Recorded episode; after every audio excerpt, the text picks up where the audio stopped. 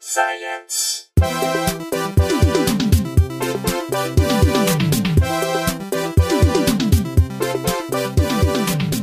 Hey everyone, welcome to Probably Science. I'm Matt Kirshen. I'm Andy Wood. Hey Andy, we we got a double guest two episode, kind of. You wouldn't Sort know it of. from looking at the uh, title of the episode. We have two guests, though. Yeah, the first guest is comedian, actor, writer, voice actor, the voice of the Google Home ads. Boston native over here now, very funny Valerie Tossi. Hi, hi guys. Thank you for joining us. Oh, thanks for having me.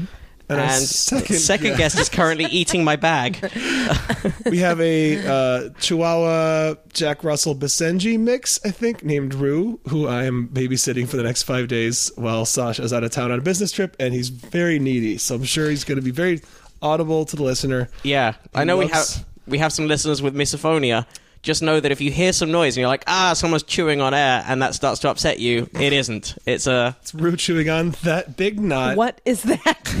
He just eviscerates every toy. This thing is. Uh, oh, this is the reason I've had to pull. I've had to pull up a string out of his butt. Is because of how much he ate this rope knot thing. Um, yeah, one day he was trying to ev- evacuate his bowels, and Oh, it didn't take. And he kind of had a, he was running around with a ripcord, and I had. to- Oh my god, gross. sorry, sorry, too much. I can mean, it's edit that never out. too much. I th- you know, just quite a visual. Yeah, he just won't stop. He needs to be. He needs to have things thrown for him, or he needs to be tearing something apart with So his funny. powerful jaws. He had that other ball and he was like, "Oh, are we all sick of this now? Here, let me get something. Let me let me spice it up a little bit." yeah, that's a very energetic dog. Yes, he's- you, he's you sitting did right try. now, that's- You went for a brief walk before the immediately before the recording, with Uh-huh. vain hope of. okay, he's currently licking Valerie's face. Uh, I'm Not the sorry. only- This is not the first time we've had guests lick each true. other's faces. True. I You- will not be returning the favor. I'm sorry, No. Rue. You are cute, Rue, but You did say be- off mic before the show started that you are a dog person. I I am. Yeah, I I love dogs. I grew up with a Rottweiler and uh after that, you're kind of just like you're in it. You know what Yeah, I mean? yeah. So she Do you- was awesome. those are those can be dangerous, but very cute, right? It's all just how you raise I know, them. it's not like- yeah. I, I just immediately got defensive. But I was gonna say, yeah, because like Brian Cook is the same way with pits. Like some people just love is part of the appeal that they are misunderstood and maligned. Or, I mean, for in my case, um, somebody at my dad's work couldn't keep the dog because he was going through a divorce, and the dog was like nine months old. Mm-hmm. So my dad was like, "Oh, we're getting a puppy," and then I come home from school, and this giant ninety pound dog comes bounding down the street like towards me, and I'm like, "What is this thing?" But uh, but she was it's like the biggest baby. She was awesome, and so we never like had in mind that we were going to get a Rottweiler. We kind of just got Mm-hmm. just one. happened. Yeah, but she was the best. here, Rue, just sit by me. Oh, this is not gonna work. Is it? Just up here, up here, come here. Just, I'm not gonna throw the ball. Apologize to the listener. Apologize. Just up here. Yes. Just, just hang out there. All right. All right. Oh. All right, let's get, Let's into, get into it. it. Yes, yes. We like to ask our guests this before we get into the stories. Okay. What, if anything, is your background in science? Um, so when I was in high school and um, college, I did like a lot of natural science stuff, and so because I'm from Boston. I uh, it was, had to deal with a lot of like uh, marine stuff, so I actually I used to dissect whales for a long time. Whoa. What now? Uh, All right, hang on, that took a turn. Uh, super random. Um, yeah, I, I- we used to basically we would get a call and we would jump in a truck and we would all drive down in clothes that we never wanted to see again, and we would strap on some boots and we would basically pull apart the carcasses like the blubber and everything from the actual whales, and you'd be like, you know, like chest deep. These in them. whales that were just No found beached way. on. They were beached and they were yeah they had died and they had just washed up on shore and so we would pull apart all of the flesh and everything from uh, from the animal and then we would take all the bones and we would throw them into the back of the truck and we would bury them so as to let them naturally kind of all the remaining flesh decompose and then we would dig them back up and we would whiten the bones and we would reassemble the skeletons You took out the entire skeleton of the whale. yeah we took everything Wow. What, Mm-hmm. Yeah. What were the smells like? the worst possible thing you can imagine. Like How did you- like whatever Rue just did times times that by like a million. It was uh it was I would come home and my mom would just yell from the kitchen. She'd be like, "Back porch!" and I'd have to and I'd have to and I'd have to go out there and literally it's just strip down everything and we'd have to just burn it and throw it away Oh my because you just God. you it was a s- I, I can't even explain to you what kind of smell it was because it was just because they would be out there like baking in the sun for a couple Yeah. you know what i mean it was just it was beyond it was really bad Did you have to put that stuff under your nostrils that, um, like, Like the, the silence of the lamb politicians do stuff. or- yeah, Yeah, right. What is that? Wait, what, wait, what's that? I don't know. The i reference. forget what it's called but That's no what they we have never in the dissection scene. Like you Oh, see- okay, okay. yeah this- we never we never had that luxury Oh So- man, that's autopsy. It's called an autopsy when it's uh Right, right, when it's a right. person. We're dissecting a person body today, yeah Uh, no big deal and then we're going to bury it in the ground and then reassemble the skeleton. yeah that's normal right That's- yeah, totally normal. So, did you guys ever like eat whale meat? I guess it's already been rotting. by the no, no, no, time, no, there's no, It's no, it's been it's been out there for quite a few days. The worst part was when And it they're would not happen- Icelandic. I don't know. I, I, I've never had blubber. If Well, someone the- prepared blubber, I'd want to try it. The worst w- that would happen was when it would be in the summertime, and because of all of the the heat and everything, and it decomposing all the natural gases that would be, get trapped in the carcass. Oh, of the God, I whales can would already see bloat, where this is going. Oh. And then you stick the big like carving knife in it to start to cut away, and it would just go. And it would deflate, and the smell that came out of Oh. it was so awful. I'm just picturing the uh, Empire Strikes You guys weren't Back. ready for this, were no, you? No, no, it's te- it's like ten in the morning here, and everyone's like, "Oh my god!" Picturing Han Solo carving up the tauntaun so he can put Luke in it to Yeah. warm up, and like the spaghetti noodles of tauntaun guts pour Yeah, out. it's worse because at least that was in the cold. Yeah. Oh. So it, yeah, it, it's pretty pretty putrid. Uh, so, uh, apparently, um, when a plane lands after a long distance flight, like the bad job is the person on the ground crew who has to open the door. And they always send the junior who doesn't know yet. oh. Because you don't realize because you've been You've gotten inside used that to flight the- for 11 hours. You Yeah. don't know, but it's like 11 hours of recirculated farts. and Ah, just every human like emission that can possibly happen. Yeah. Oh, gross. and sweat and belching and just like and food and Oh yeah, and if you're not used to it, like it, you, you know, Yeah, you're in the middle. When you're in the middle of it, you slowly get acclimatized. You don't Yeah. notice it, but then like they open the door from their fresh air and just get hit by this wave Oh, of. that's so gross. I almost want to experience it just to know. Yeah, yeah. That makes you wonder how bad it does, like, because everything can't be relative when it comes to smells. Like, it's not like that frog boiling thing. Like, you can't slowly introduce farts to the room and have me never know there's farts. if the concentration of farts gets high enough, I'm gonna know, right? Like, yeah. I don't know though, because you do. Sl- I, I get. We have listeners who. Uh, yeah, we do have some farting we got some listeners, farters, yeah. but no, you we, have ha- some guests that farts. It's good. we we have listeners who are real scientists and may or may not know about these things. Um, so yeah, listeners, if you if you have any knowledge about, because like you definitely notice when you go into out of a room that was smelly and then go back into it, you're like it definitely hits you much much harder. Oh yeah, yeah, Yeah. yeah, for sure. Yeah, it's it's yeah. I also wanted to just I just looked up whether the I had recently heard someone reference that boiling a frog thing on a podcast and said that it was not true. Wait, And I was what, like, oh. boiling a frog? that uh, it's used as a metaphor for lots of stuff. Like if supposedly if you put a frog in a pot of room temperature water and then slowly bring that water to a boil, like it'll never. If the change is gradual enough, it'll yeah. If burn you, to dr- death, but it'll never jump out. Like it'll it'll never notice the transition. as opposed to hot. if you drop a frog in boiling water, it jumps out immediately. But if you Right. put it in lukewarm water and slowly raise it up to boiling, it'll just die. Supposedly. Who are the monsters that are testing this theory? Um, okay, uh, uh, just quick glance at this Wikipedia article, which is surprisingly long. Just that that listed under Boiling Frog. The end is uh, in 2002. Dr. Victor, Victor Hutchinson of University of Oklahoma um, said that the legend legend is entirely incorrect. He described how a critical thermal maximum for many frog species has been determined, um, and the frog becomes increasingly active as it tries to escape. Eventually, jumps out of the container. Yeah, it's not true, but it's just a metaphor for lots of things like Did- political change. Like if you you know if Trump takes away your liberties slowly enough, you don't realize you've I don't know. You know what I mean? Like, Yeah. Did the same scientists do any studies on the effects of magnifying glasses on ants? And uh, what else did um, And pulling legs off. off of grasshoppers? or- I definitely didn't do those things. What? No, me. what What did you discover during your whale dissection process?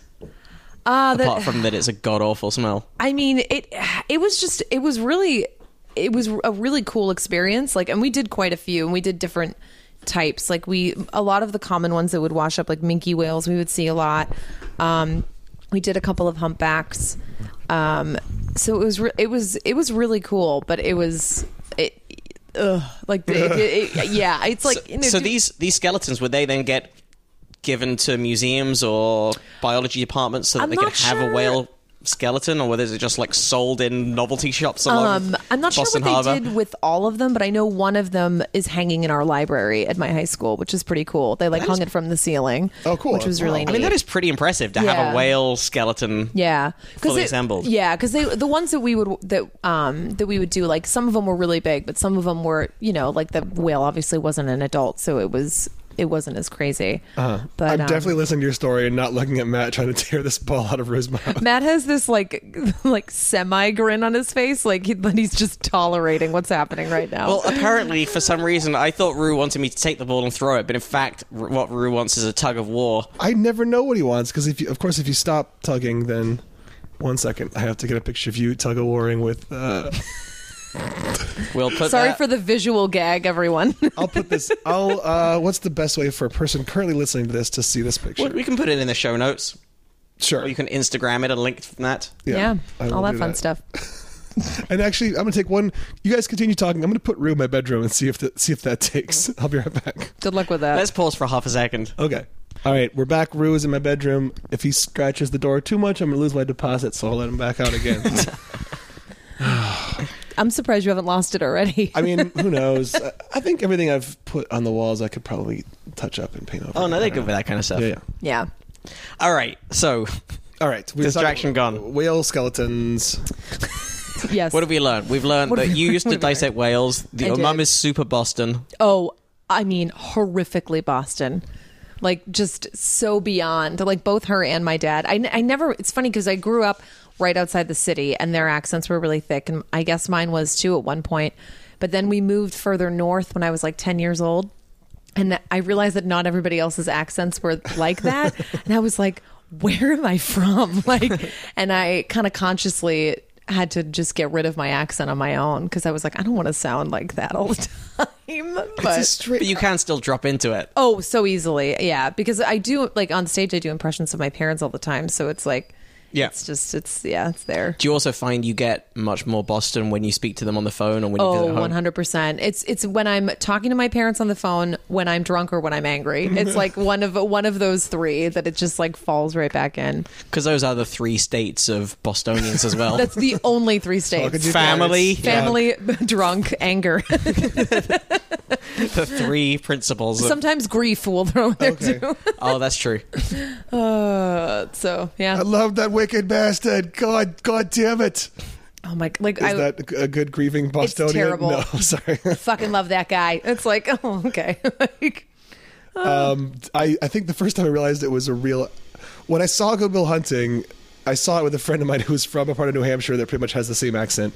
And I was like, no one really talks like that, right? And then we went out to his parents' place one summer and I met his parents and I was like, these people exist. I thought it was a thing people just did in movies. Like, it's such a. I don't know why I, I just was.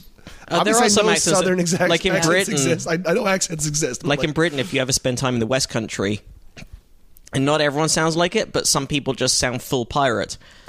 it's just because that's where the pirates are from. Like Penzance is in Cornwall.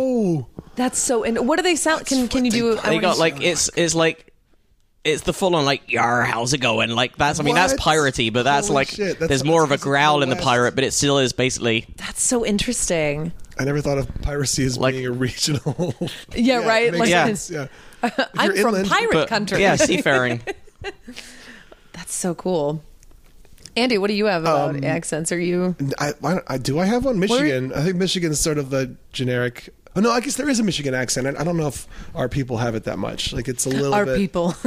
Yeah. Um. Like a Michigan. I, I guess it's kind of a you Little nasally? uh, it's more Chicago or some uh, a little a little like the Minnesota Chicago. Uh, now I Yeah. can't. e, I, if I'm from there, I should be able to do it. I can't even do it. But um, and then I'm a half hour drive from Canada. But I don't think. I don't oh, think, so you're uh, just there's a bunch of stuff going on then. But I don't think Windsor has that thick of a stereotypical Canadian accent, Mm. which is the city you hit as soon as you you, uh, cross over from Detroit. you know what else comes from the west country of England Uh, what's that? uh cheddar both the cheese and also cheddar man I was gonna say, are you gonna say, are you gonna drop it right now? A che- oh. che- cheddar man who is a Briton uh, from 10,000 years ago discovered in Cheddar, which is a part of Somerset. Okay. Oh, that's why they were calling him Cheddar Man. I was like, why? Yeah, he why? wasn't like really cheesy. I was like, is it what? No, there's a part there's a part of the we- southwest of England called Cheddar, which is where the original cheese came from, and also where Cheddar Gorge and Cheddar Caves, and there's a lot of um, archaeology goes on there. Cheddar Caves just is like sounds like an amazing like title for like a food porn, doesn't it?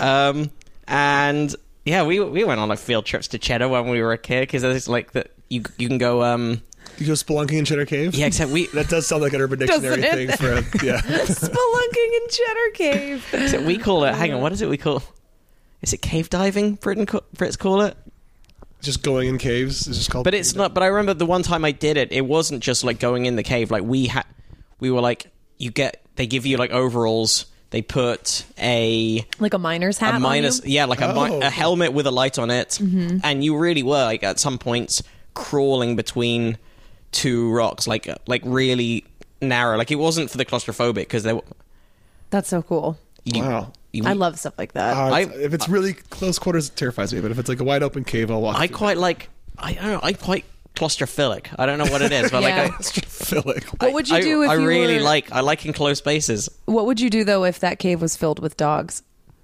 Well, I would find it annoying. Your face. I saw the anger flash behind your eyes. There's no anger.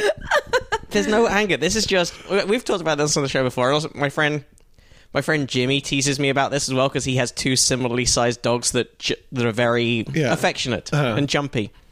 And he's like, "You don't like dogs." I'm like, "I don't dislike dogs. I just didn't grow up with dogs, Right. so my f- body language around them is awkward."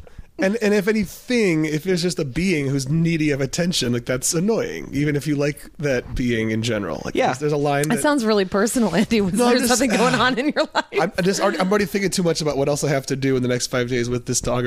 We also have to record a new twinsies and watch two movies to get ready for it. He's not going to sit still for any of that. oh, I can't wait for that. But the do- the movies are going to be about. It's we're doing Turner, Turner and Hooch and Canine. Oh, Well, that's so perfect, though. yeah, I Th- guess. I mean, what what a gift, Andy. yes, yes, to get to have Rue around for all four hours with that. okay, so Cheddar Man. So Cheddar Man, the uh, using modern DNA reconstruction techniques, they have created an image of what early Britain might look like. Uh, and by the way, uh, fun for racists because he's got totally dark skin Yeah. And blue eyes. and blue eyes. Which is so interesting because I think I think we're just going to come full circle. You know what I mean? Like that's what early man looked like and then everybody's just been, you know, like there's been so many more interracial relationships and things and so many more people that are mixed. I think we're just eventually going to look like that again. It's going to be a bunch of like darker skin and blue yeah, eyes. yeah, just in the middle, sort of. Yeah. Um, although I think blue eyes are recessive genes, so they they're hard to pass on. Oh, is it? But I, I could think be oh, wrong I think about you that. are right. No, I think you're right. So it says it underlines the fact that the lighter skin characteristics of modern Europeans is a relatively recent phenomenon. Huh. Um, 'cause they, yeah, they thought until they thought that the lighter Brit- Europeans, which by the way still doesn't help racists, because at some point in history. We all, right, Africa. We all came from like Africa, or there were some theories that it was Asia for a bit and then it went back to Africa. But either way, we came from a part of the world where people have dark skin and don't look Aryan. Yeah. And yeah, 10,000 years ago, the ancestor of most people who consider themselves British born British, black guy, totally a black dude. uh, subsequent ex- examination has shown that the man was short by today's standards, about five foot five. I think that's pretty tall. Okay, hey, as someone who's 5 foot 5, let's leave that alone. And probably died in his early 20s. oh, Cheddar Man. Professor Chris Stringer, the museum's research leader in human origins. That's the um, University of College, the Natural History Museum, and the University College London. Um, said, "I've been studying the skeleton of Cheddar Man for about forty years, so to come face to face with what this guy could have looked like." And this striking combination of the hair, the face, the eye color, and that dark skin. Yeah, I should say the hair is also dark but straight. So it's like straight, long, Interesting. well, long. I mean, the length of the hair depends on when you get haircuts, and I think they presume that he wasn't getting haircuts around that time. But long, straight, dark hair and fairly light blue eyes and dark skin. I'm so curious. How do they determine? I, I I assume like how do you how do you determine that he would have blue eyes? Like what? I will tell you. Oh. Because it's all in this article here. So, what they did is they extracted the DNA from part of the skull near the ear known as the petroeus.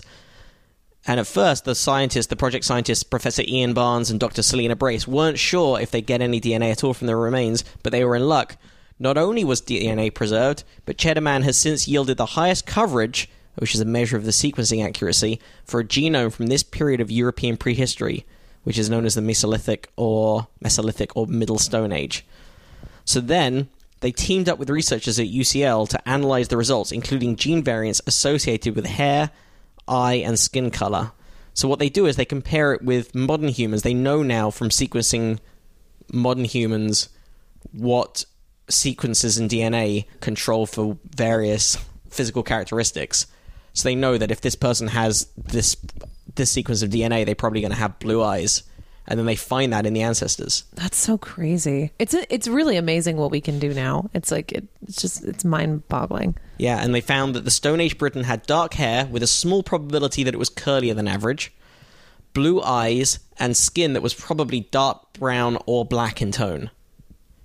This combination might appear striking to us today, but it was a common appearance in Western Europe during this period. Um, and it's um, yeah, he looks.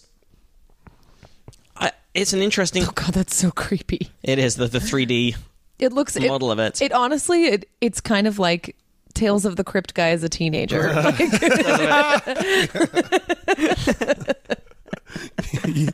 That's the prequel they should do. I wonder- What's the origin story of the Crypt Keeper? yep, Let's this find is out it. what It's young Cheddar Crypt Man. Keeper is like. He wasn't always a monster. It's yeah. How would you describe the the? I'm trying to the- think of a the celebrity shape that of he the- looks like. I Well, the don't know. shape of the face. There's elements of Aboriginal Australian there. yeah, yeah. Mm-hmm. If you look at the shape of the face, because it's sort of a, that longer pointed jawline. Mm-hmm. Maybe even some traits of Native American in there. honestly, very kind eyes. Well, that just that's your Western bias there. Oh, yeah, I do love the this- one bit of the eye, the one bit of the body that's kind of Aryan. This that's sculpt- Oh. the Boston shining through. all right, all right. the sculpted head did give him like kind of an uh, a benevolent half smile. Like he's tilted his head a little to the side. He's like kind of like, yeah, all right, all right. Yeah, the reconstruction. Yeah, they I'll definitely fuck went. with you in your dreams. Oh, they gave him. Wait, is there a reason? I wonder if there's a reason why they gave him like a sparse beard. Like if they Oh, can that's tell genetically interesting. that Oh, he can't is grow there? a full beard. It's just like a wispy, like uh, Yeah, let me see whether they mention anything. a wispy. and bangs. How do you decide? You know, ten thousand. First of all, it takes a long time to decide if you want Right, bangs. that's true. So But honestly, they gave him bangs. Like, is that a thing they just assume that people would figure out cutting tools and get the hair out of your eyes that wouldn't bother you? Or like, what's the? Is there an evolutionary theory behind bangs? Well, I wonder if they did what kind of hair cutting abilities they would have had back just then. like put your hair between two rocks and Just, bang them. like, hack away at it with some flint. or even if it just got ripped, you know what I mean? You never know what that what what that guy was going through. Yeah, yeah. caveman hair. I wonder if there are any good theories about caveman hair length. Not he's not a caveman. Styles whatever. of cave times. Olden timey. yeah. Potholing. That's the word I was trying to remember. I'm sorry, what? Potholing is what we call spelunking. I knew that was an expression for it. Potholing? Pot holing. Potholing. Yeah, P O T Okay, yeah. and then holing. Cool. So like you go through a pothole, yeah. kind of. I mean, you could almost do that in the potholes here. They're they're so bad. Oh Like, God. yeah. L.A. You guys, am I right? Am I right? Am I right? Mm, regional jokes, yeah. they did just redo our our street, which is nice. But then it had to it had to be as we were recording a podcast There last are week also. there are two other Ernie Man stories or early life stories. This one was sent in by Paul Steenbeck and a couple of other people, but modern humans left Africa much earlier than thought as well. Huh. This is a discovery from Israeli researchers. New dating of fossils from Israel indicates that our species, Homo sapiens, lived outside Africa around 185,000 years ago, which is some 80,000 years earlier than the previous evidence. That's a huge change. Yeah. Yeah. That means um, that we're almost off by. It's not far off double. The co lead researcher, Professor Israel Hershkovitz, told BBC News that the discovery would fundamentally alter dis- ideas of recent human evolution. We have to rewrite the whole story of human evolution, not just for our own species, but for all the species that lived outside Africa at that time. Professor Chris Sting- Stringer, who is an unrelated, uninvolved researcher from the Lo- from London's Natural History Museum, said this find breaks the long-established 130 thousand year old limit on modern humans outside of Africa, the new dating hints that there could be even older Homo sapiens finds to come from the region of Western Asia. The new scientific dating evidence raises the possibility that modern humans interacted with other, now extinct species of humans for tens of thousands of years. It also fits in with recent discoveries of remains and genetic studies that also indicate an earlier departure from Africa. They analyzed a fragment of jawbone with eight teeth found in Mislia Cave in 2002. The jawbone looked as if it was a modern human rather than from one of the other species of humans that existed at the time. It is now only now that an international research team has conclusively shown that the archeo- archaeologist's initial gut re- feelings I cannot read today were spot on. The researchers confirmed that the jawbone belonged to a modern human by carrying out CT scans of it, building up a 3D virtual model, and comparing it with archaic human fossils from Africa, Europe, and Asia, as well as modern human remains. Separate scans also enable the researchers to probe the tissue beneath the tooth crowns, which was found to be uniquely associated with modern humans. So, three separate dating methods conducted in three separate labs, unaware of the other's results, all concluded that the fossilized remains were between 177,000 and 194,000 years old. Before that, the oldest evidence of humans outside of Africa came from the Shkul and Qaf- Qafze archaeological sites in Israel and were dated to between 90,000 and 125,000 years ago Jesus. and it was found in a lair containing stone tools that belonged to the Lava- First hairstylist. Yeah, there was a, there were clippers and a spray bottle, a stone spray bottle. Perfect. Perfect. And Weirdly, they had this blue liquid they put their combs in. They didn't know what it did, but it. Uh, yeah. Set a couple of rocks that they heated up and just used it as a straightener. Just, Yeah. you know, it's great. um, they were found. They were used in the region between 250,000 and 140,000 years ago. If these tools are associated with the spread of modern humans into the area, it suggests that our species may have journeyed beyond Africa even earlier than these dates from those materials. Until recently, early evidence for excursions outside Africa by Homo sapiens was limited to the Levant, but in the last few years, discovery of modern human fossils from the Diak- Daoxian and Zerendong in China, dated between 80,000 and 120,000 years ago, suggest early waves of migration pushed further into Eurasia than previously suggested. And also, genetic studies have turned up signs of early interbreeding between African humans and our evolutionary relatives, the Neanderthals.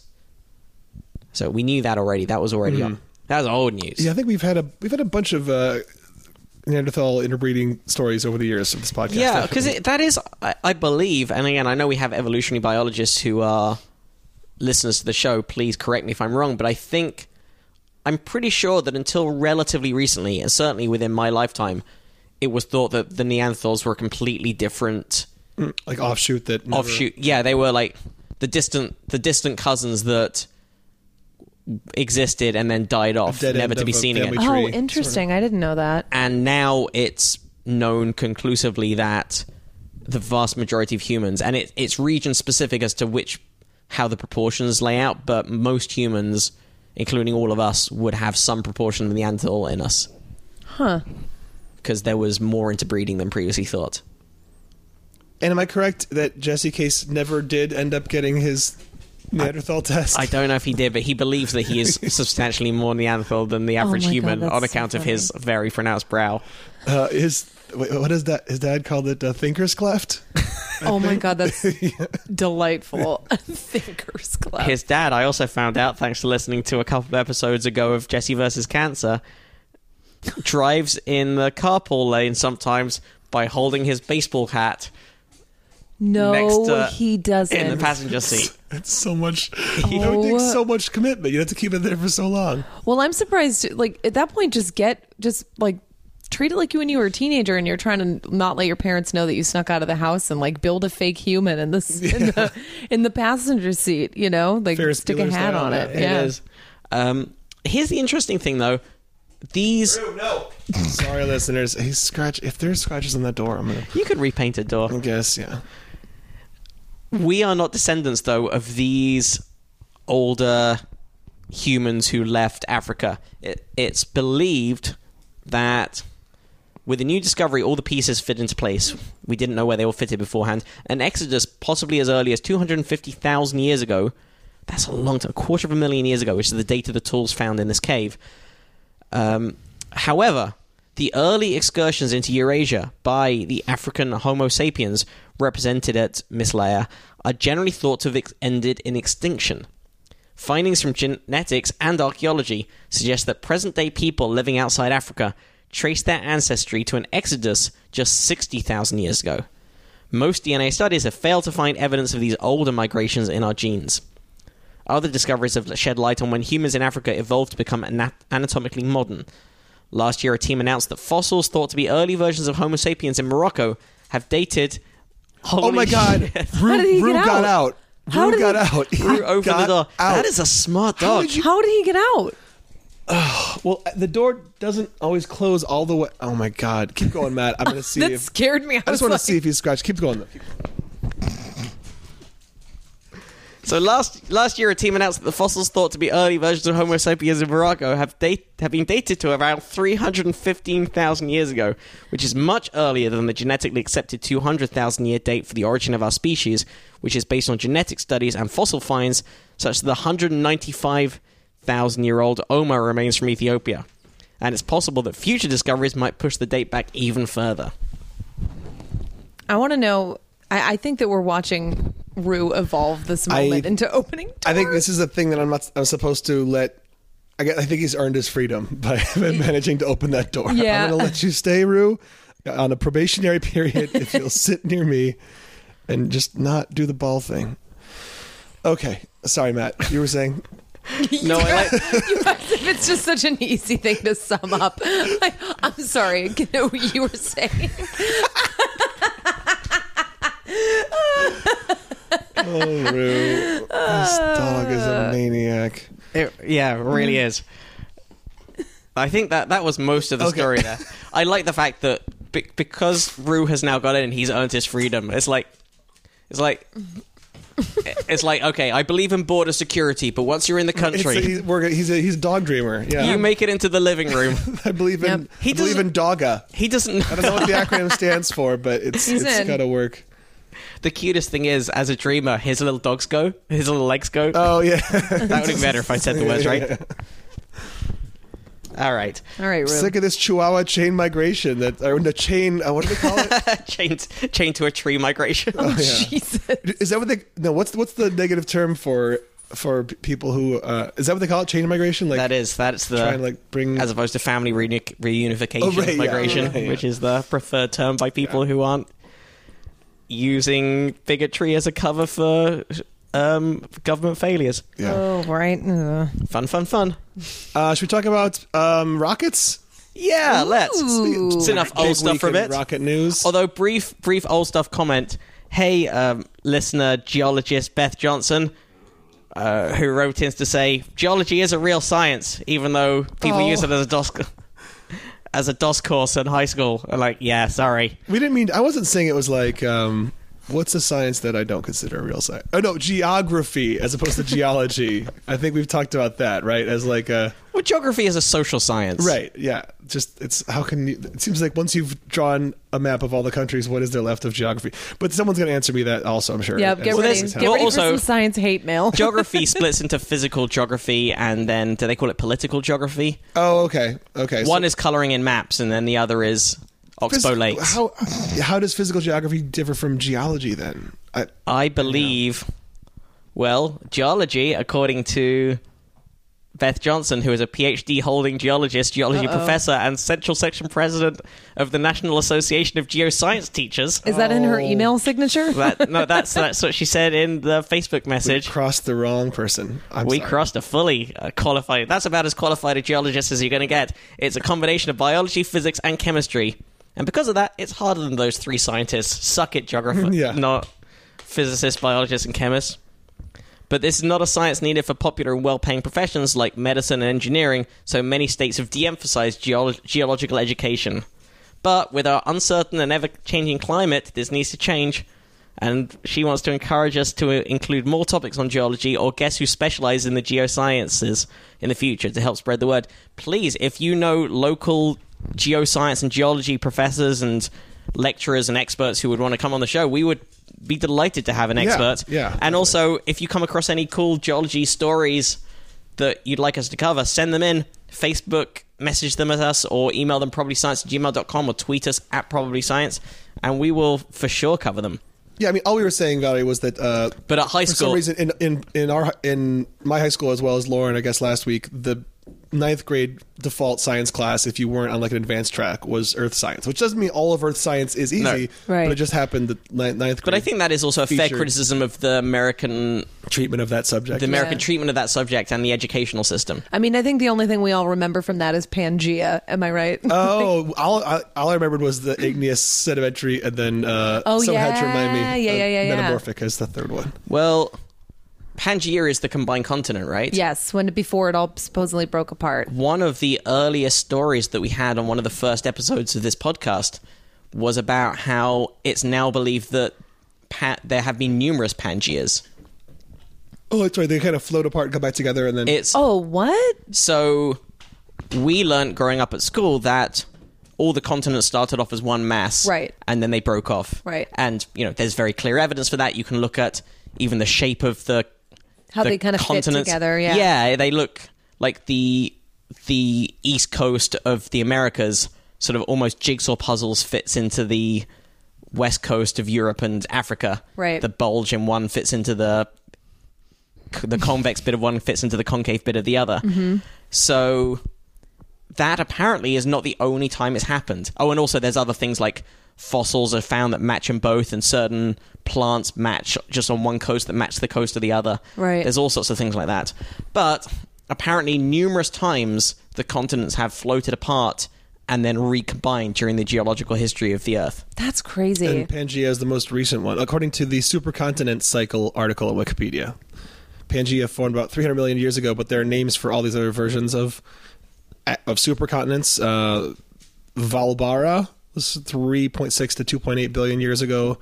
Ur was 3 billion. Canorland, Colombia, Rodinia, Panotia, and then Wow. Pangea. So, Can you imagine if they floated back now? Like, oh, that would fucking drive Trump crazy. I was just going to say it would be amazing walls because everywhere. it would be we like, need so many more walls. yeah, It's in if we don't stop this now in 10 to 30 million years. there is a story before we get onto the space stories cuz I want to talk about space quite a lot cuz there's been some pretty cool SpaceX stuff Yeah. happening in the last couple of weeks. But a story that was tweeted to us by Justin of Earlwood, tweeted at both us and Tofop, Will Anderson's podcast, with a very accurate caption. This is for both of you, but in different ways. New research finds that kids aged 4 to 6 perform better during boring tasks when dressed as Batman. oh my God. Perseverance or the ability to stick with something is critical to success in life, from academics and sports to music and getting around to that presentation for tomorrow's meeting. But life is increasingly distracting, especially for kids or for um, podcast guests who happen to have a dog currently Oh my God. sitting on the so much. So Life is distracting. The ability to access just about any form of entertainment on demand is quite the distraction. So, what gives a child grit? Six researchers, building on past studies, designed an experiment to see what makes kids stay on task when presented with the very real world temptation of an iPad. Rachel E. White from Hamilton College and Emily Prager and Catherine Schaefer from the University of Minnesota tested four and six year olds by giving them a boring computer task and asking them to do it for 10 minutes. They also offered the kids an out. If they got bored, they could play a game on the iPad located nearby in the testing room. There was a twist. The 180 kids were assigned to one of three conditions a control group, which asked the kids to think about their thoughts and feelings as they went through the task and asked themselves, Am I working hard? That already sounds like a, s- like a real nightmare. Mm-hmm. The second group was asked to think of themselves in the third person. For example, if the kid's name is Hannah, is Hannah working hard? In the third condition, Oh my God, this is great. Like, The kids were asked to think about someone else who is really good at working hard. They could pick from some well known superhero types Batman, Bob the Builder, Rapunzel, and Dora the Explorer. I don't think Rapunzel is a superhero. No, I don't or Dora either. the She Explorer known for that for matter. working A, hi- a hard. hero, And I'll give you probably- hero. That is definitely the hero of the story, but I think superhero and Bob the Builder as well. I don't think both. Batman is the only superhero in that list. yeah. Is Bob the Builder still around?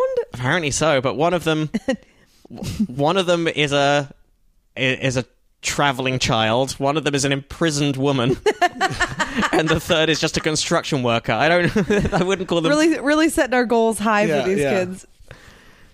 superheroes. But anyway, So, the yeah, the kids got kids- to dress up as the character. The kids got to dress up as the character they picked, and then were asked, "Is Batman working hard?"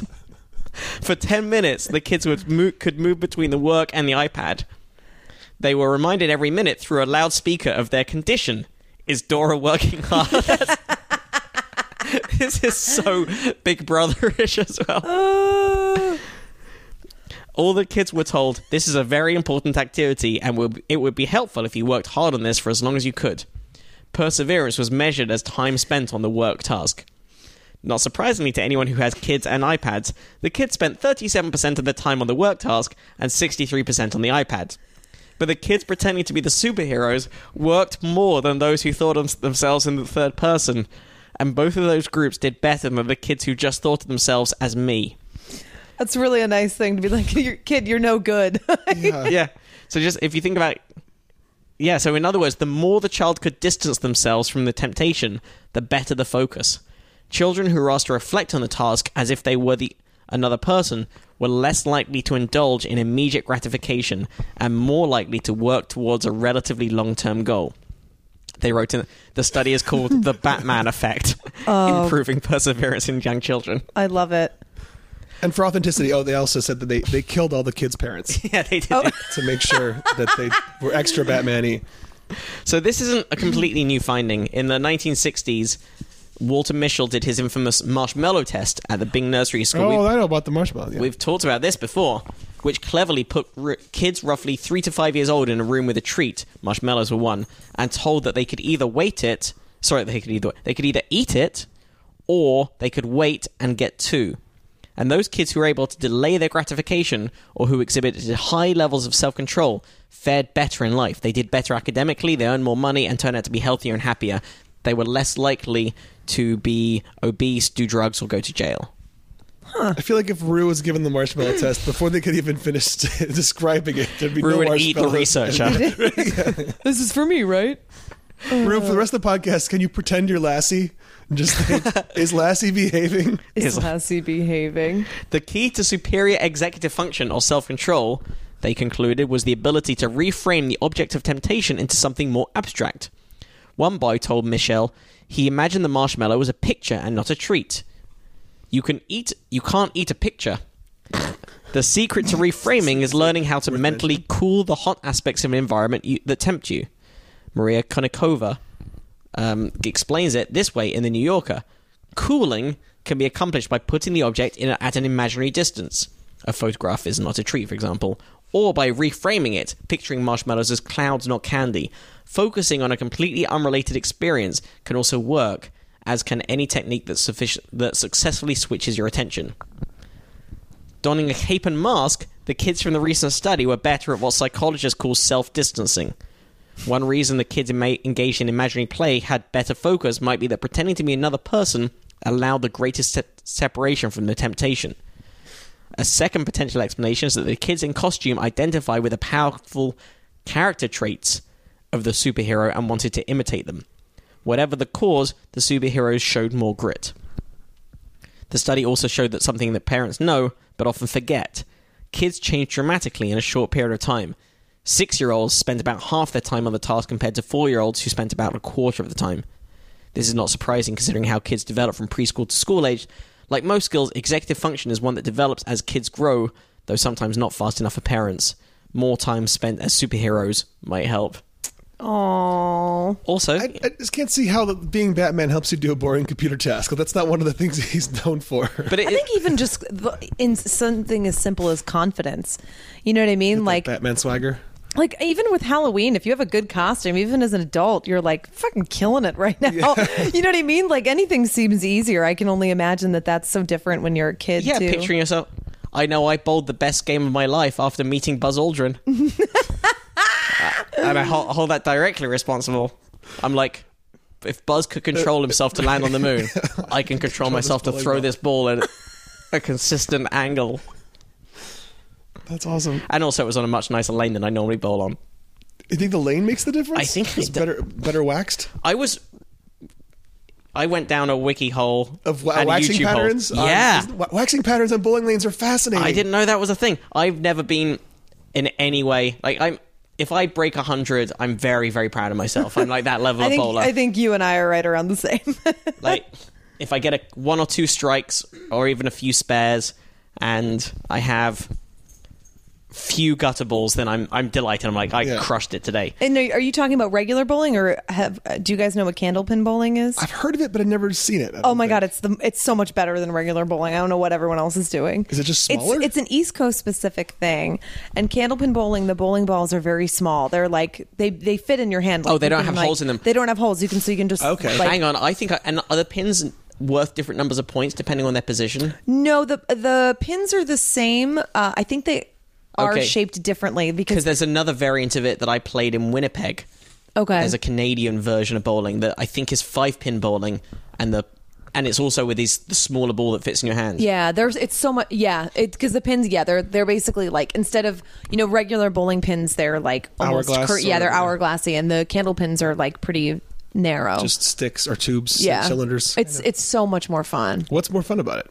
It's uh, first of all just. uh your confidence level goes up 'cause 'Cause it's, it's like easier? yeah i just remember like we always used to have um we used to call them like uh what were they called like disc uh uh, disco parties or whatever that we would have at the bowling alley because they would have all the like black lights and Oh, right. stuff Yeah, and yeah, all yeah.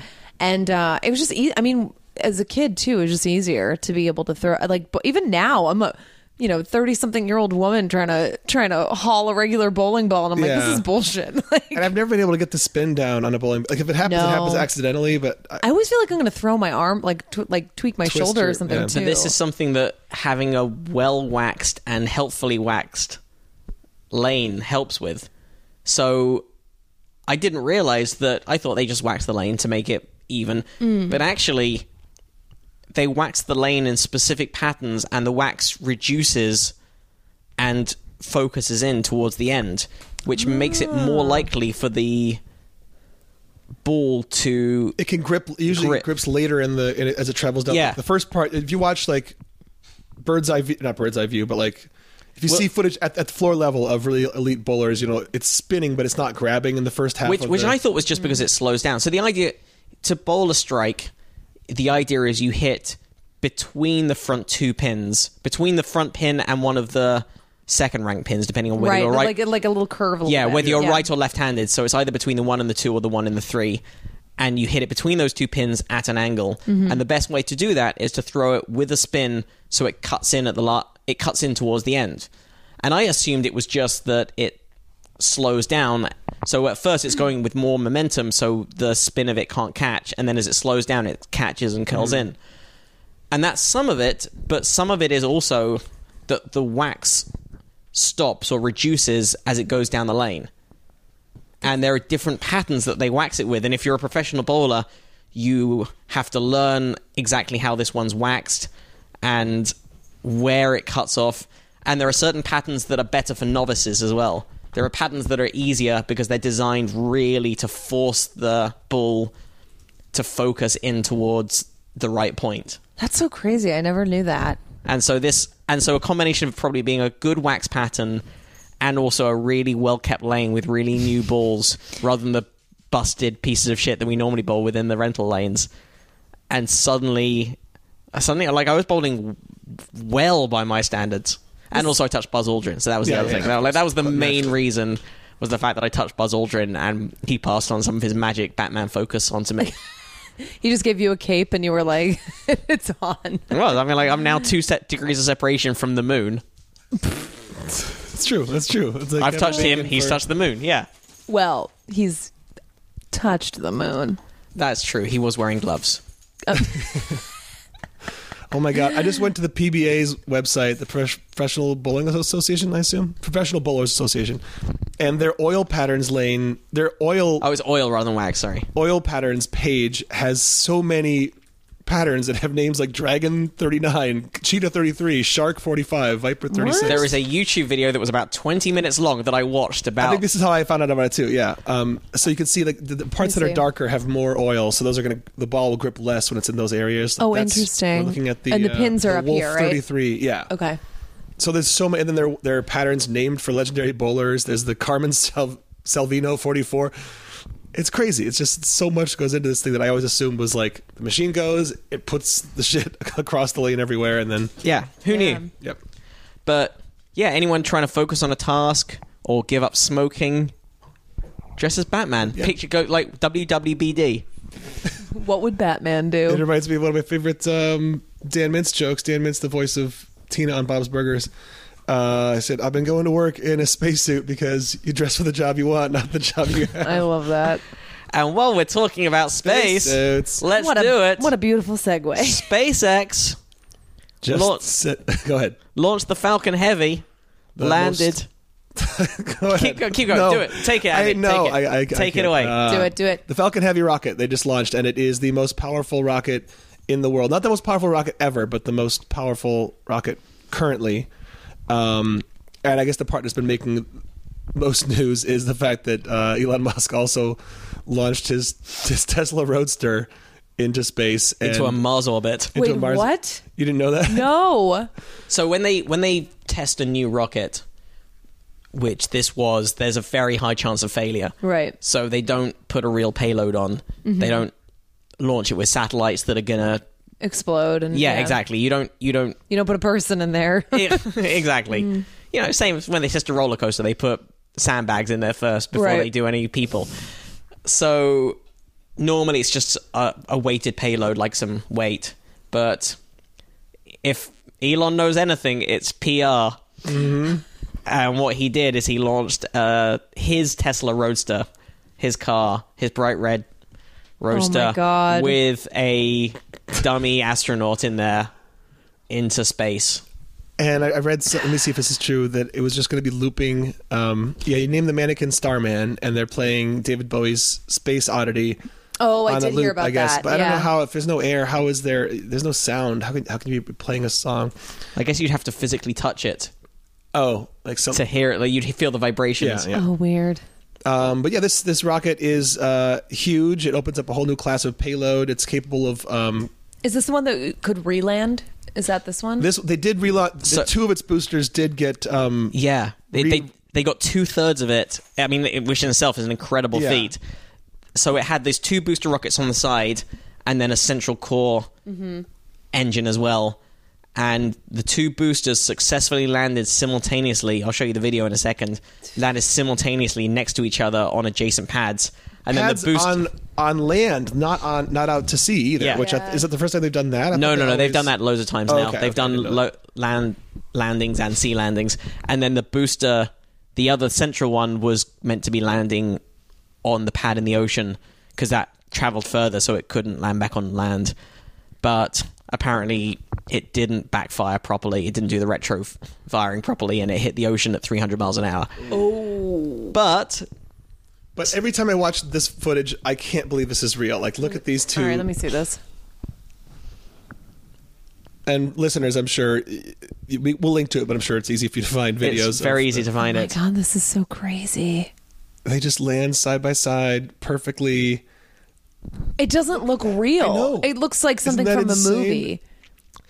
shout That's out amazing. to our friend and sometimes trivia partner Lars Blackmore, who is in charge of that team Good oh, work. cool.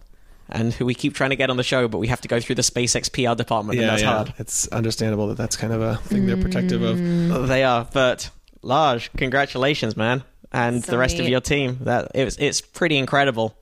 And Yeah. here is the roadster in space. Oh yeah, let me see this. That's what it looks like. Hang on, there's different. They've, it's cutting between different angles. This is a live view. Yeah, that's pretty cool too. And oh I, my I- god. I guess it overshot its, just- Mars orbit, but uh, Oh, it did. yeah, it won't reach the asteroid belt as claimed. Let's see. Um, Is It was it, it's supposed still to up be- there? Yeah. Oh, it'll It's be up gonna there be- for millions of years. Yeah, It's just going to be there. Oh my God! What? it's going to be a Tesla in space. I mean, a uh, Yeah, it's a yeah, Tesla. Yeah, yeah. Um, so okay, it was, it, it's the plan was it was going to be put on a path around the sun that would take it out the distance of Mars' orbit, but the rocket carrying the car seems to have overshot that trajectory and has put the Tesla in an orbit that extends beyond the red pa- planet's path. Um, the Tesla won't be making it to the asteroid belt as Musk had claimed. Um, after launch, the Tesla cruised through space for a good six hours. This coast phase was meant to show off a special orbit orbital maneuver for the U.S. Air Force before the rocket completed one final engine burn in space and put the car in its final orbit. It looks like that burn might have happened somewhere over Southern California. Um, now it seems the engine ignition worked a little too well. Musk originally tweeted out a map on Tuesday of what was thought to be the Roadster's final orbit after the burn, showing just how far out the car would travel, and it looked like the Tesla would go out into the asteroid belt, relati- getting relatively close to the orbit of the dwarf planet Ceres. Cirrus. Um, but astronomers noted noted uh, some discrepancies with the numbers Musk tweeted, and SpaceX ultimately spent a revised orbit. The new orbit shows the car will indeed travel farther out than the orbit of Mars, but not far enough to make it to the asteroid belt. Either way, there's going to be a car in space forever. So How long do they like? How long does a camera feed and something like that last? That I don't know. It depends on Ah, yeah, how long the how's it battery pow- is going to how's last. That's what I powered. mean. Like, I'm so curious because it's like, It probably would last quite a while because I don't think it's doing anything else. Oh, and also I'm it's assuming it solar powered has solar as well. power. Yeah, I mean, I don't, I don't think they'd have any reason not to be solar powered, and it's Yeah. and that kind of thing tends to last just because there's nothing to there's no atmosphere so unless stuff hits it Mm-hmm. there's nothing to really cause the wiring to degrade Yeah. i guess the battery will degrade over time I think the bigger issue is when stuff goes into deep, farther out in the solar system and solar no longer becomes an option, then they have to be running on. Those usually run on like nuclear nuc- fuels RT- RTGs. yeah, i don't know what is powering that thing I'm, s- I'm guessing it's solar. But there was another SpaceX story as well, and this is unconfirmed. This is something Justin Broad sent in, and nothing has been confirmed by either the military or SpaceX, but it's from the americaspace.com website, and it's on a strong rumor. So on January 31st, SpaceX launched GovSat 1 into geostationary orbit from Cape Canaveral, which is one of the most largest and world's largest and most powerful communication satellites and they took the opportunity to conduct a landing test of this flight proven first stage of the rocket. It was meant to test very high retro thrust landing in water, so it didn't hurt the drone ship. But amazingly, it survived. It wasn't meant to survive, it was meant to just explode on contact. So they were going to try and tow it back to shore, tweeted Elon, Elon Musk. But they didn't expect the booster to survive the splashdown intact, but it did which makes it easy to speculate that it's a situation SpaceX didn't have a contingency plan for.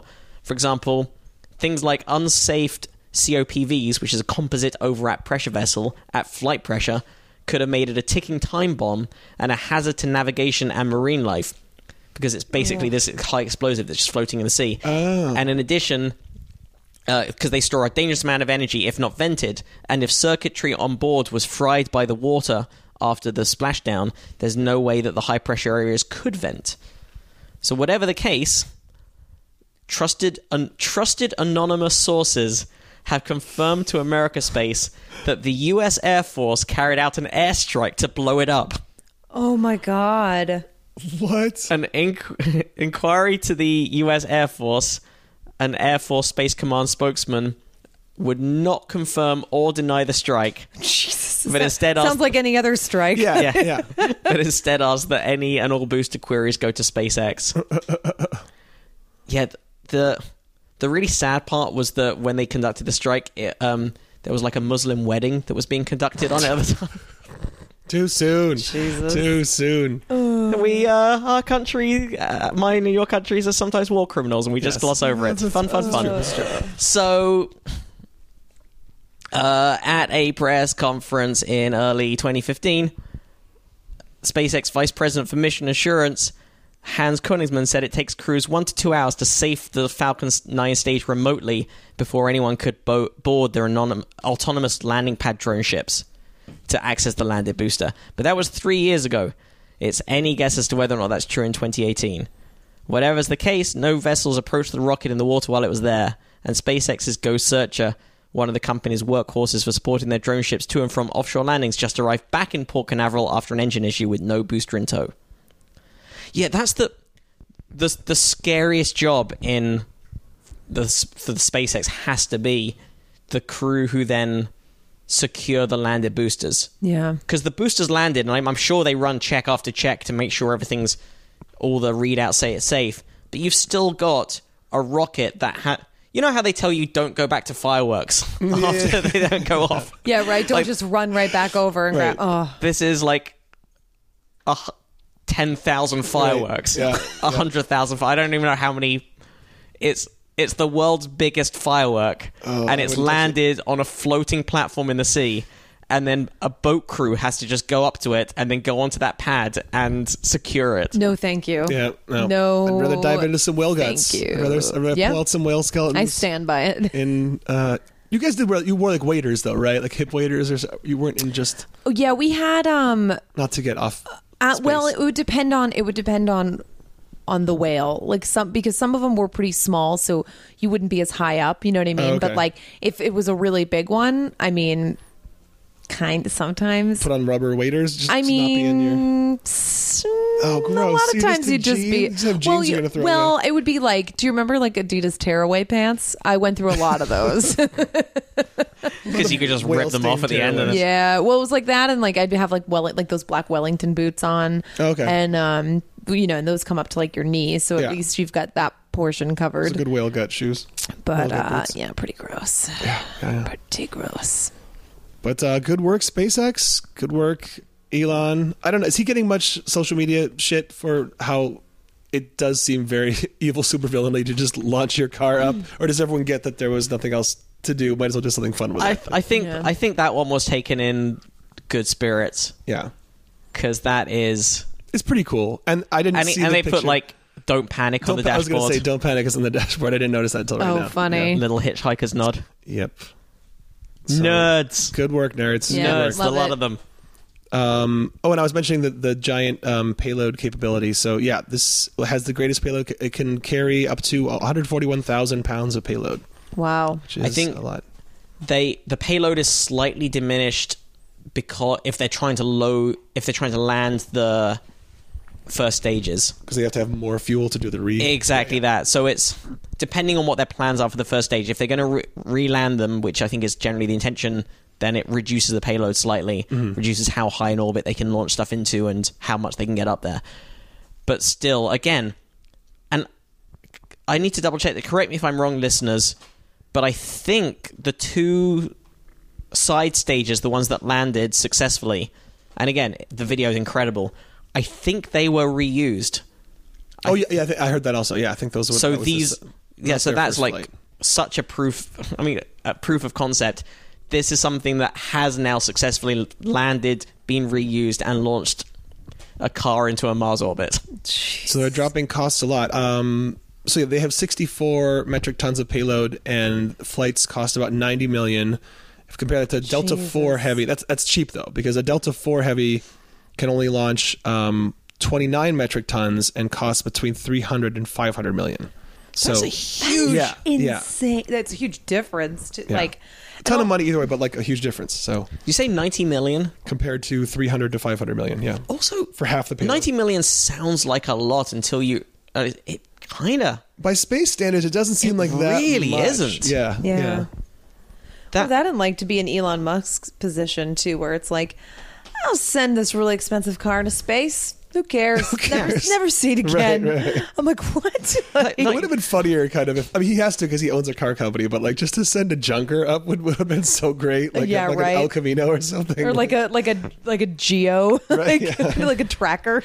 sends someone else's car up there as a prank oh, can you imagine? That would be so funny.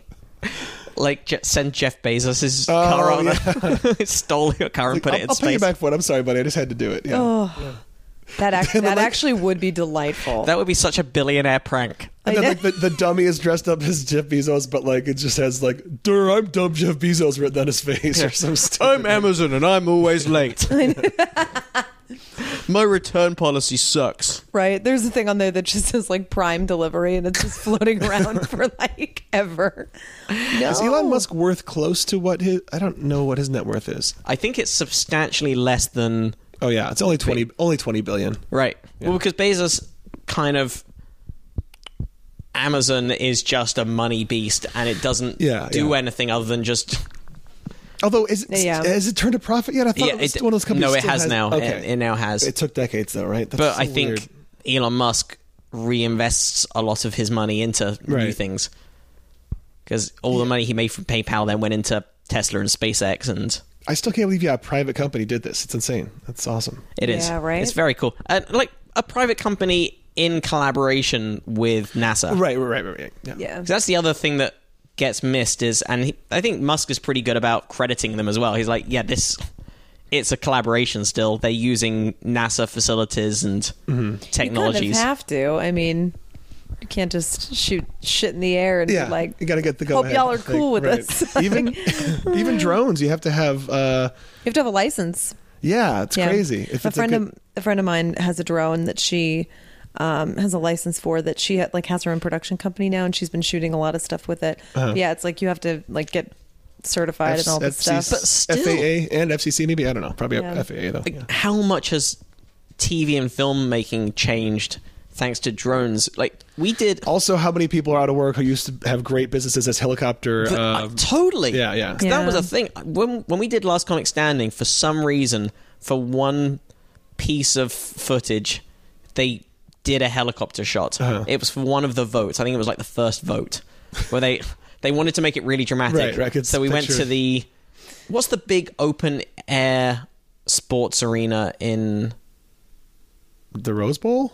Uh, no, I think it was like is it is it like Coliseum? Is that something in or something like that Where Uh, here, here- in LA? Yeah, where where are the football teams currently playing as they're building that? Is it the old USC I stadium? think so. Yeah, I don't know what it's called, but Um, but probably USC.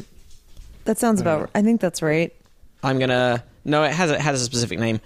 Uh, but anyway, we did, we were out there and and they just wanted a sh- an aerial shot of us walking dramatically to the voting booth. It was so stupid. That's but to so do funny. that, that shot took three to four hours to set up. And they were on radio control the whole Oh time my you had to wait God. for the exact moment that the helicopter was about to fly overhead at and combat time it with us just walking That's insane. across this field. Was it, Memorial Coliseum?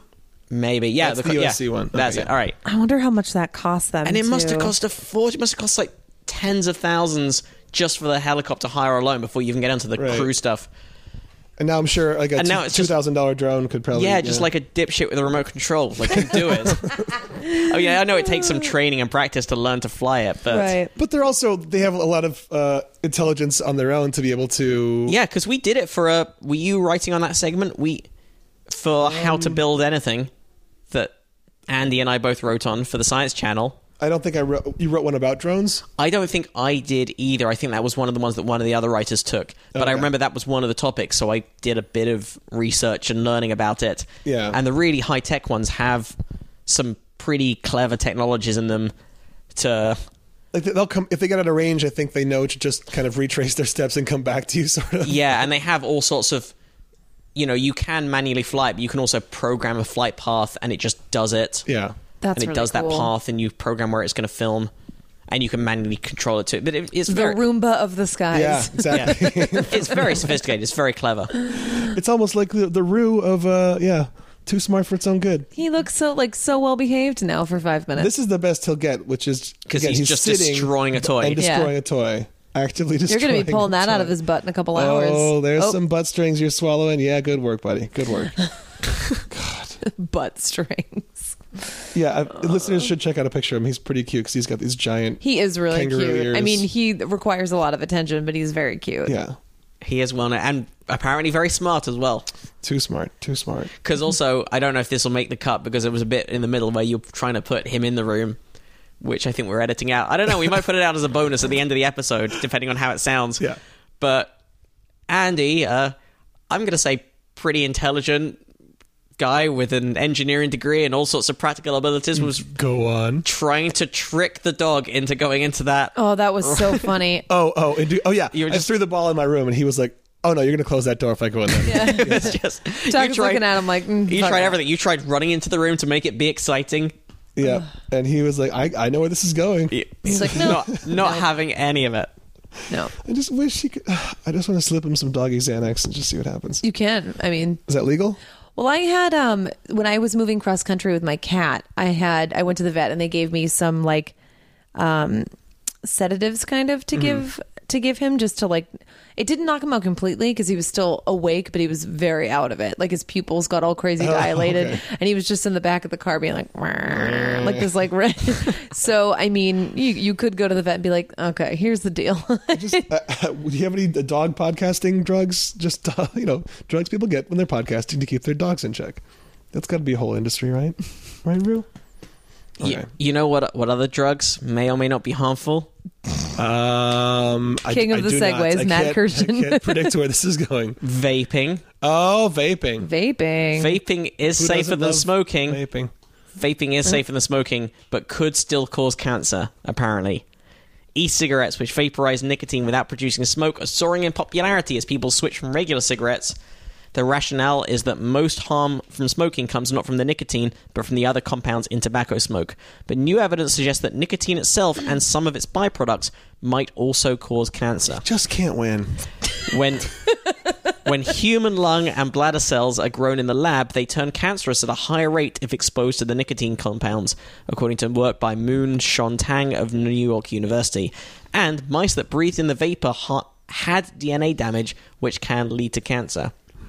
Even so, a major US report out last week concluded that vaping is likely to be far less harmful than conventional cigarettes, which is a watershed as US doctors have previously been cautious about promoting vaping as a way of commi- quitting smoking. Unlike in the UK, where apparently they have. The review of over 800 studies by the National Academy of Sciences, Engineering and Medicine found that using e cigs may help people quit smoking. But on the downside, they could also act as a gateway to traditional smoking for adolescents. That's the thing is like once you're hooked on nicotine, you're hooked on nicotine. So I yeah. just I you know what I miss back in the like good old fashioned cloves. oh my god. You go- Ah, those were the best. I Straight had up a- fiberglass in your lungs. yeah, I think I had a one month period uh, in Do freshman cloves year. have? and- Are they like tobacco with clove in there as well? Is it just? Is it? I don't. I don't, don't know. know. I th- I mean, they're so gross. I, see what the 'cause internet they, I says. don't. I, I assume that there maybe wasn't tobacco, and I say that only because I don't think they were addicting, but they were so bad for your lungs. You weren't supposed to inhale them. I know that. Oh my god, Doug, what is? Did he's he get tangled, tangled in the- Oh, in, my headphone cords. Just All right, sit. no, we- Just sit, please, Rue. Sit, sit. Okay. Kretek is the name of cigarettes made with a blend of tobacco, cloves, and other flavors, which is an onomatopoeic term for the crackling sound of burning cloves, Hmm. partially due to favorable taxation compared to white cigarettes. They are far, by far the most widely smoked form of cigarettes in Indonesia, where about Interesting. 90% of smokers usually smoke them. Weird. and Hmm. I'm just seeing where their health effects. They have um, the ones sh- sold jar Jarum Black, which is sold in Yeah, Europe, th- South Africa, and South American countries. Was it Dejarum? Or Yeah. yeah, that's the, the most popular one. They Ow, have dude. 10 to 12 m- milligrams of tar and one milligram of nicotine, as indicated in the pack, which is comparable to the majority of other full flavor cigarettes. Oh, They are the ones produced for Indonesia have a higher quantity of tar and nicotine. Yep, fuck you, tobacco companies. Basically, still pushing stuff on countries that have less regulation. Um, it's no good. Yeah. and the let me see. Rats were given an equal inhalation dose of conventional tobacco cigarettes and Cretix over a short period. Those that had inhaled Cretix did not appear to show worse health effects than conventional cigarettes. The study is repeated with a 14-day exposure, and again, no. Then they seem to be no worse than conventional cigarettes, but they are therefore still very bad. Yep. And the eugenol in clove cigarettes causes a numbing of the throat, which can diminish the gag reflex, leading researchers to Yeah. recommend caution for individuals with respiratory infections. There's also been a few cases of aspiration pneumonia in individuals with normal respiratory tracts, possibly because of the diminished gag reflex. It sounds like we could sum all this up by saying, don't smoke. Yeah. Just don't smoke. Yeah. that's But- probably the way to. Um, some studies have shown that uh, this is back on the the vaping story, teenagers who vape are more likely to go on to smoke, although it could just be that those teens who start vaping while underage are more likely to be rebellious in other ways. and are cool. They are cool. Yeah, inherently. and are cool. Uh, I don't know. It- That's yeah. That's so interesting. I just think vaping looks so lame. I mean, you know, you know, it's just Yeah. like like e- every comic has done a variant of it, but uh, it does look like you're sucking C-3PO's dick. oh, funny. Yeah, I don't know who th- the first person is, But actually, it doesn't. because it's not yellow enough. that's like sp- coming from experience. That's not what his the dick two looked are like. very different.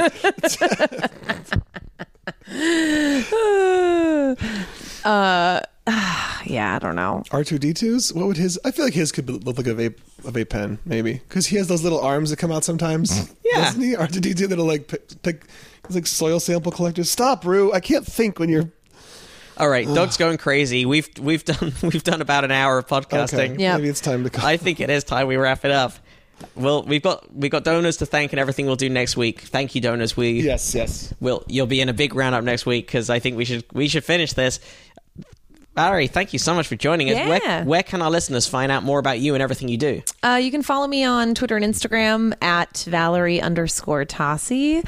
That's And- T O S I. Yes. And um, yeah, you can. I have a website that's just myname.com, and um, I'll be out on the road in March, uh, opening for Dana Gould at the Comedy Attic and doing some random shows in um, Indianapolis, Nashville, and Atlanta. Nice. And the Comedy Yeah. Attic is in Bloomington, Mm. Bloomington. Indiana. Yes. That is I've never been to that club. That's It's meant such to a be one fun of the world great club. clubs. It's so fun. And Dana Gould is also one of the world great comics. Yeah, if I that's going to can- be an if we can- awesome show. Yeah. Plug someone else's podcast. Uh, that is in my top two or three podcasts out there. The Danny Gould Hour. Yeah. And you've been on a few episodes, and those are great. So listeners should go check those out. Dana, also known for writing The Simpsons for many years.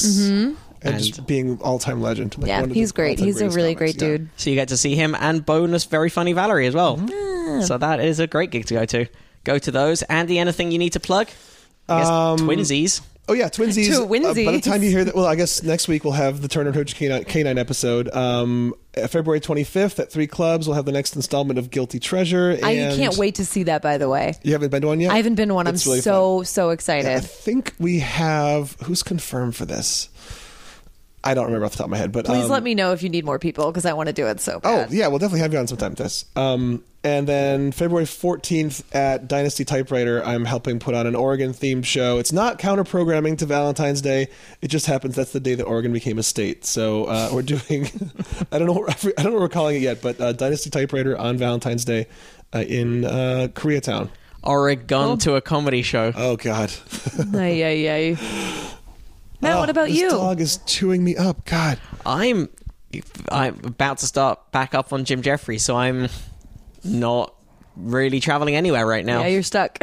I'm in town. I'm in town potting around and doing my own things. I've got some gigs around LA. I'm doing Crave comedy show. oh nice. Which I is need to, I've never been to that either. I've I never been need to it go. either. Alex Hooper, who runs it and is also a great guy in general. love Alex so much. He's such a treat of a human. We've got to get him on the show at some point. Yeah, yeah. But he he told me about the show a while ago. It sounds like the most fun. Yeah. It's When I- is it? It is a week on Saturday, so Saturday the 17th, and it's a stand up show followed by a club night, and it's all. I don't know. It's like debauchery. Crave I as find. in comedy rave. Yeah, Yeah. by like Yeah, yeah. club night, it's like, yeah, crazy. Mm-hmm. I mean, he's a lunatic, and I think all. All the people that he invites are going to be lunatics, Oh, and yeah. the show itself, the bill I'm on with the Lucas brothers, Caitlin Gill, Jamie Lee, and Ben Gonzalez. Oh my That's god, a- we gotta go. rocking comedy show. That's a Yeah. great lineup. Is it also at a place where the location changes every time, and it's kind of a secret, or not? they Is it now different- have got a permanent Oh, okay, location for it. okay. They've jumped around, but and it was previously, and it gives you an idea of the kind of show it was. Right. You found out where it was once you booked the ticket. Oh, that's awesome. Yeah. But yeah, that'll be fun. So- Crave comedy show on the seventeenth. Where is it at? What's the It location? is at a place called Union, which is forty sixty seven Pico. I think it's kind of mid city. Okay. Oh, I gotta go. Uh, that'll be a fun one. That'll be a fun night. But yeah, I'm always gigging around town. If you're visiting LA and you want to see either Andy or me do comedy, then I normally tweet out which shows I'm doing, and if not, just tweet us and ask if I'm doing any shows around these times. Sometimes I'm not, but sometimes often I am. And if you live in LA and you want to uh, help watch a dog over the next five days or so, you're welcome Please to save come. pick him. oh this my guy god! up. He's, He's just destroying this blanket. blanket. All right, we're gonna go. Okay, yes. All right. Valerie, thank you so much for joining us, Yeah. listeners. Thanks for joining us as well. You can tweet us, email us at the normal address. We will see you next week. Bye.